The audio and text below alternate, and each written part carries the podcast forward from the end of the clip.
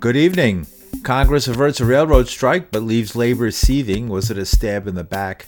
Oath keepers convicted of sedition and a mixed verdict sparked by the January 6th assault on the Capitol. And rage after Mayor Adams announces involuntary removal of mentally ill people from the streets. With these and other stories, I'm Paul DiRienzo with the news for Wednesday, November 30th, 2022. And on Wednesday, House Democrats elected a new generation of leaders and by acclamation elected Hakeem Jeffries, the first black person in history to serve as minority leader. Jeffries nodded to his historic election, saying, I stand on the shoulders of Shirley Chisholm and others, the former representative from his district who in 1968 being the first black woman to be elected to Congress. Jeffries added Democrats were willing to work with the GOP, but he says the party would defend against any threat to democracy. We look forward to finding opportunities to partner with the other side of the aisle and work with them whenever possible. But we will also push back against extremism whenever necessary. We love this country. We love our democracy. We love the Congress and the House of Representatives, the institution designed to be the closest to the people. And we're going to fight hard each and every day we have this honor to serve in Congress to deliver. Also elected was Massachusetts Representative Katherine Clark as number two, and Pete Aguilar of California in the third leadership spot. They replaced Speaker Nancy Pelosi and her team. And in more Capitol Hill news, the House of Representatives moved urgently to head off the looming nationwide rail strike Wednesday, passing a bill binding companies and workers to a proposed settlement reached in September but rejected by the majority of workers. The measure passed by a vote of 290 to 137 and now heads to the Senate. If approved there, it'll be signed by President Joe Biden, who urged the Senate to act swiftly. Democrats and Biden, who is touted by White House Press Secretary Karine Jean Pierre as America's greatest labor president, were put in the position of denying 12 unions that represent nearly 100,000 freight rail workers a win they passionately wanted. Earlier today, House Speaker Nancy Pelosi offered a new bill to give the workers seven more sick days as a consolation prize, although that bill's future in the Senate is murky. So today, the House will take two important actions. First, we will pass shutdown averting legislation to adopt the tentative agreement as negotiated by the railroad companies and labor leaders, and again with the administration at the table. Then we will have a separate up or down vote to add seven days of paid sick leave to the tentative agreement. Had always been our intention to do. We're doing it on the same day because of uh, the uh, end of session. Doing so fulfills our authority and responsibility under the Commerce Clause of the Constitution to ensure that the uninterrupted operation of critical transportation services and fight for fair that's our responsibility as we fight for a fairer future for our workers. Let me be clear a nationwide rail shutdown would be catastrophic.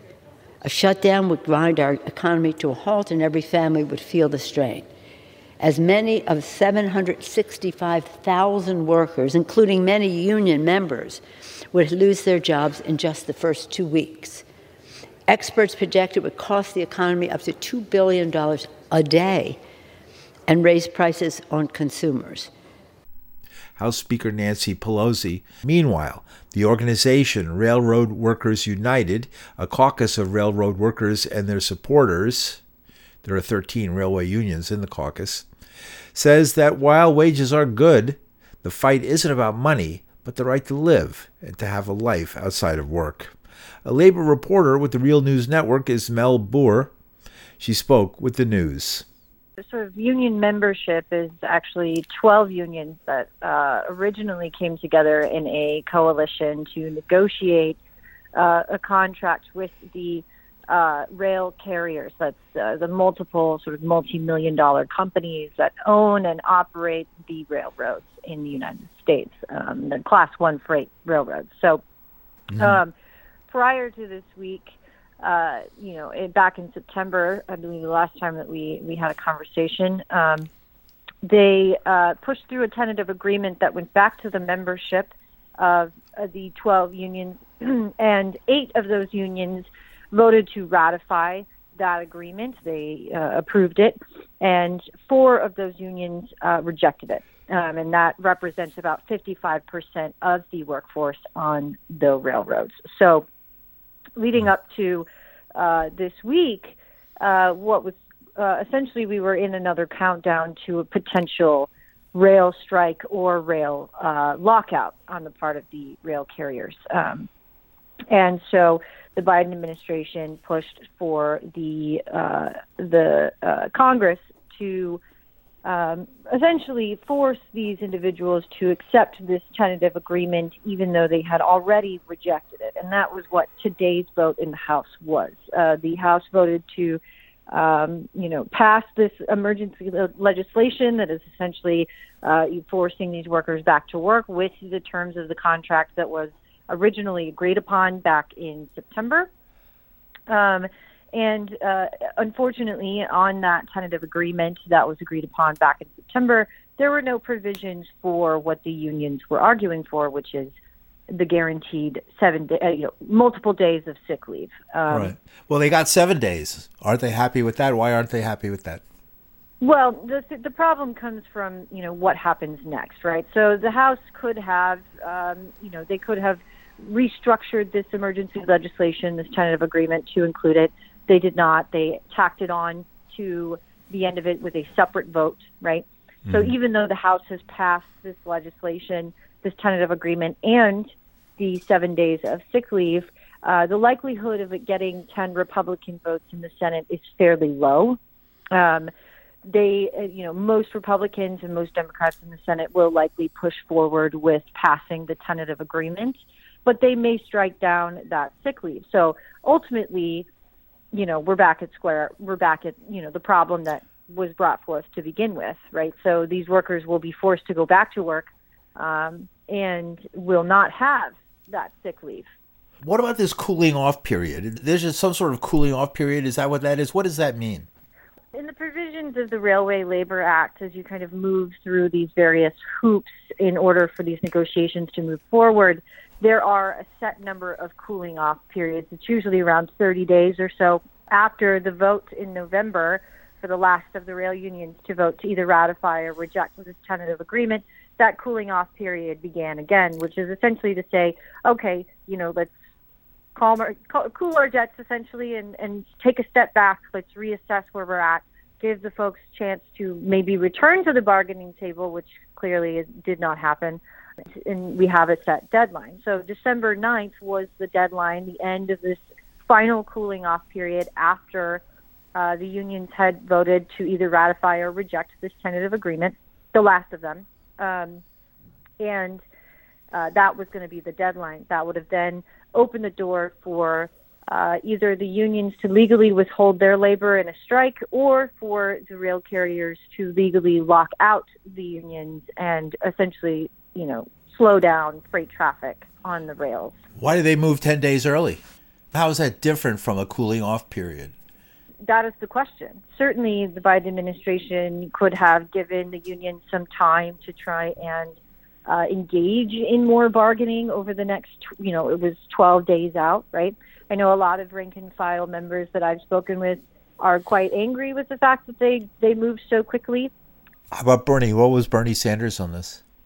Bernie supported the idea of pushing for seven day sick leave, right? And he himself is signaled that he will probably potentially institute a, a, number of procedural processes in the Senate in order to give people more time to bring Republicans over to passing this seven day sick leave. This isn't a radical idea. It shouldn't be something that we should be split along partisan lines. We'll see what happens in the coming days if they can push this legislation through or if it's going to be another slowdown in the Senate to at least attempt to bring that seven day sick leave into the agreement before they send it off to the White House. Mel Buer is labor reporter with the Real News Network.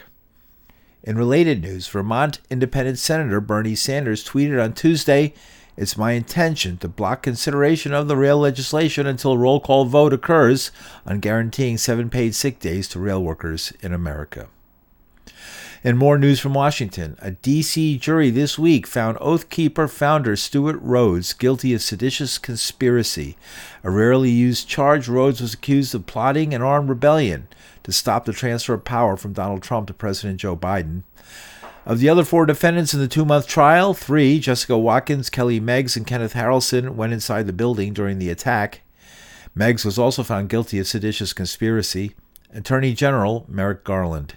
During the trial, the government's evidence showed that almost immediately following the November 2020 election, defendant Stewart Rhodes, the founder and leader of the Oath Keepers, began planning to oppose by force the peaceful transfer of power.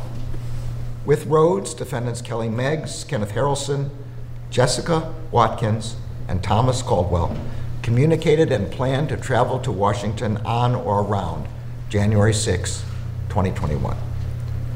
On January 6, as the government's evidence showed, defendants Meggs, Harrelson, and Watkins forcefully breached the U.S. Capitol wearing paramilitary gear while defendants Rhodes and Caldwell remained outside on the Capitol ground coordinating activities. Last evening, a jury of the defendants' peers found each of them guilty of serious felony offenses. As the verdict of this case makes clear, the department will work tirelessly to hold accountable those responsible for crimes related to the attack on our democracy on January 6, 2021. Both Rhodes and Meggs now face a maximum 20 year sentence on the charges. Harrelson Watkins and a fifth member, Thomas Caldwell, were found not guilty of seditious conspiracy.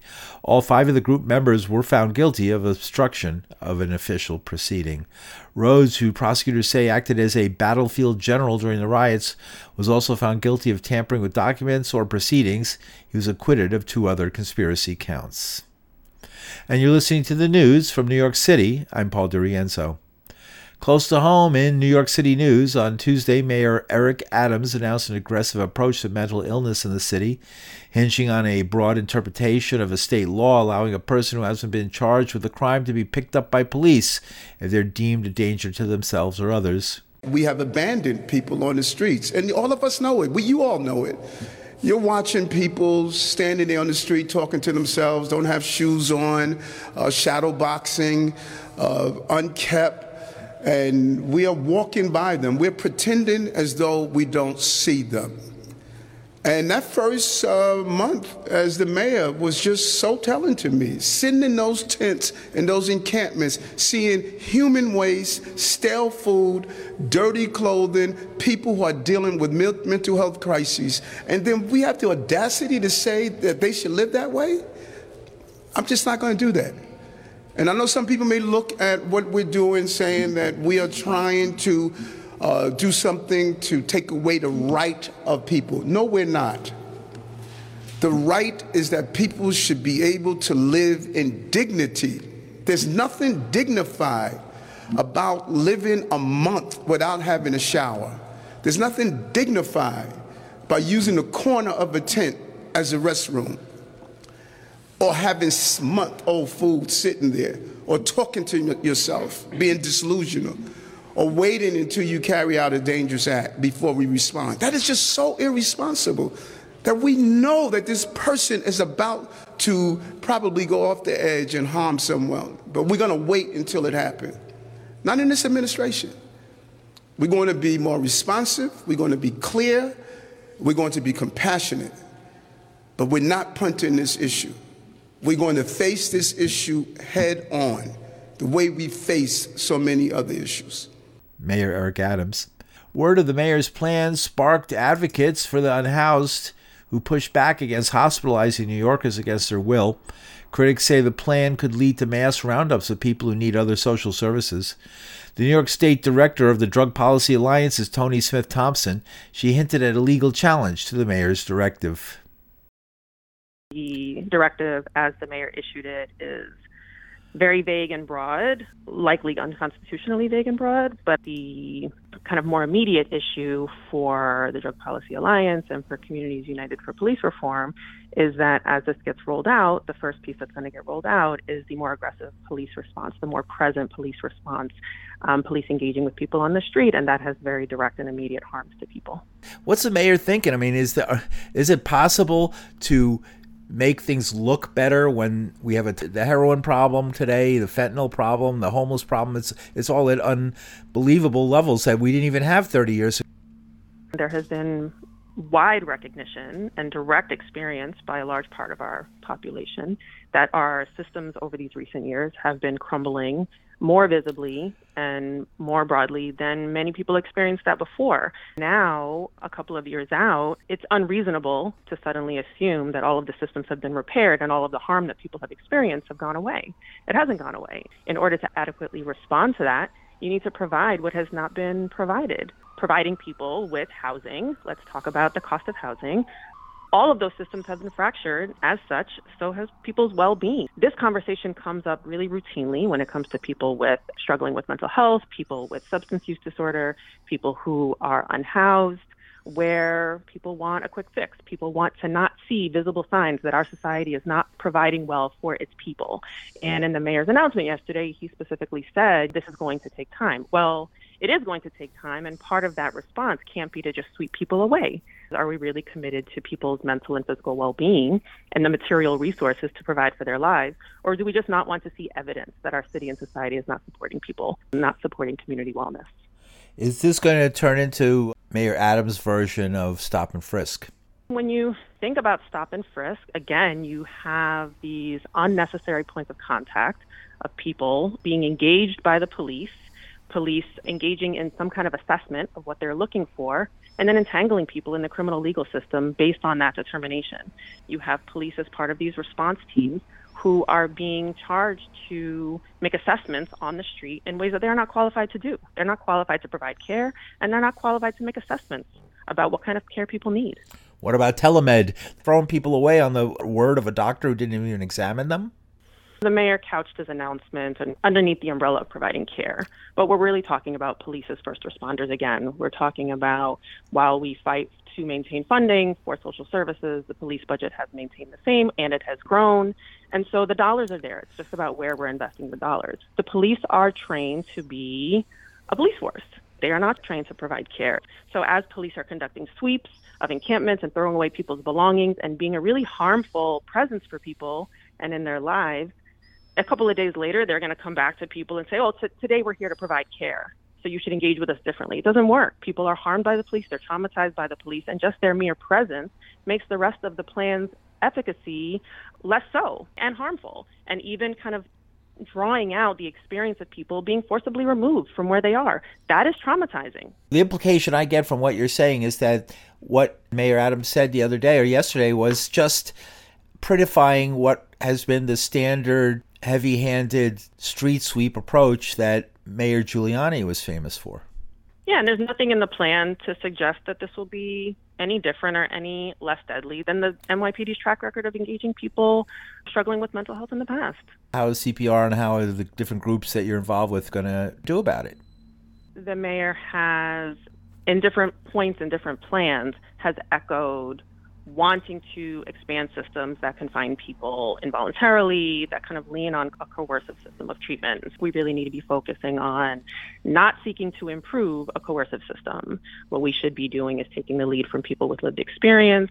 We need more access to low threshold care. The assumption is that people who are on the street do not want care when we are ignoring that there's a whole system of voluntary care that people are not tapped into for various reasons. It's inaccessible, it's not culturally competent, there are cost barriers, there are waiting lists. There are many reasons why people are having barriers to accessing that care. There are 2,600 units of supported housing that are sitting vacant right now. So let's tackle those issues. Let's make sure that people can actually access voluntary care, which we know is more effective, rather than relying on these quick responses that don't actually provide care but remove the problem from sight, displace people, or place people in different settings where they are not visible to the public. Toni Smith Thompson is New York State Director of the Drug Policy Alliance. In more local news, labor reporter Robert Hennelly has a blog featuring the internet version of his WBAI show. This week, he discusses a looming railroad worker strike and the fight to unionize Amazon workers. Hennelly spoke with the news about his show and the state of the city in the post COVID world, where he says the poor and downtrodden are being forced to carry the burden of the pandemic. We cannot discuss any of these issues which are presented as disparate events without looking at the underlying once in a century challenge that we're still in the middle of. The problem is that the corporate news, the powers that be, have decided that we need to move off of the pandemic narrative. There's an increasing disconnect between what we're hearing in terms of news that describes supposedly our experience and what we're living day to day this kind of chaos in the landscape. We had a mass death event, which we're still in the middle of. We're losing 300 some odd people a day to the pandemic alone. There has been a dramatic increase in cases. We have all these complications with a uh, spike in respiratory ailments for small children. And yet, these stories are being described as discrete events. In reality, this for profit system is coming apart. And you're seeing it in the fact that the unhoused and unsheltered mentally ill who've been in this circumstance for years now don't even have whatever fragmented system they had before the pandemic. And now it's all coming down around us. And what we do is we revert back to the scripts of law and order, but it's the actual system itself which is breaking down. Tell us a little bit about your podcast. We try to focus on both local, regional, and international labor issues because the mainstream corporate media is pretty much missing that narrative. We try to highlight worker struggles that and have workers tell their own stories. And we did the Cyber Monday edition, which uh, took a look behind the scenes of America's conveyor belt which delivers more and more materials at greater and greater convenience to consumers, but exacts a terrible price on workers. In right to work states, the racist legacy of the United States still is on today and defines the, the workforce. We're in an unusual downturn. Historically, recessionary periods or pre recessionary periods, uh, we had people focus on the value of money. The tools that we have that conventional economists look towards is controlling the value of money. This is throwing everyone for a loop because the very things that the Federal Reserve is resorting to is raising interest rates because they think that if they fix the value of money, they'll fix the problem in the economy. This is in the midst of a mass death event. The problem is a scarcity of labor. It's not capital. And this absolutely perplexes capitalists and people that worship in this universe. They don't understand what's going on. And the scarcity of labor is not, as you've heard in reactionary media, that people love the life of Riley and are living so large from the stuff they got from the government two years ago, but because people died. Over a million people died, and millions of people have been sidelined with long COVID.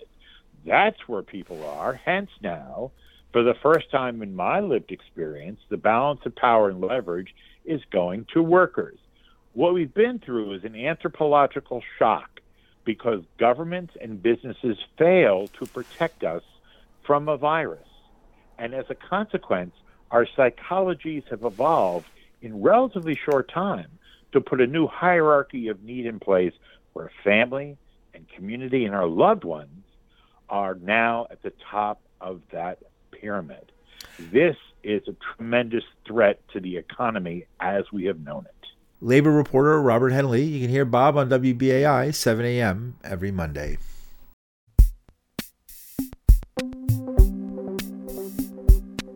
And that's the news for Wednesday, November 30th, 2022. The news was written and anchored by this reporter. You can hear the news at pauldirienzo.com. From New York City, I'm Paul DiRienzo. Thanks for listening.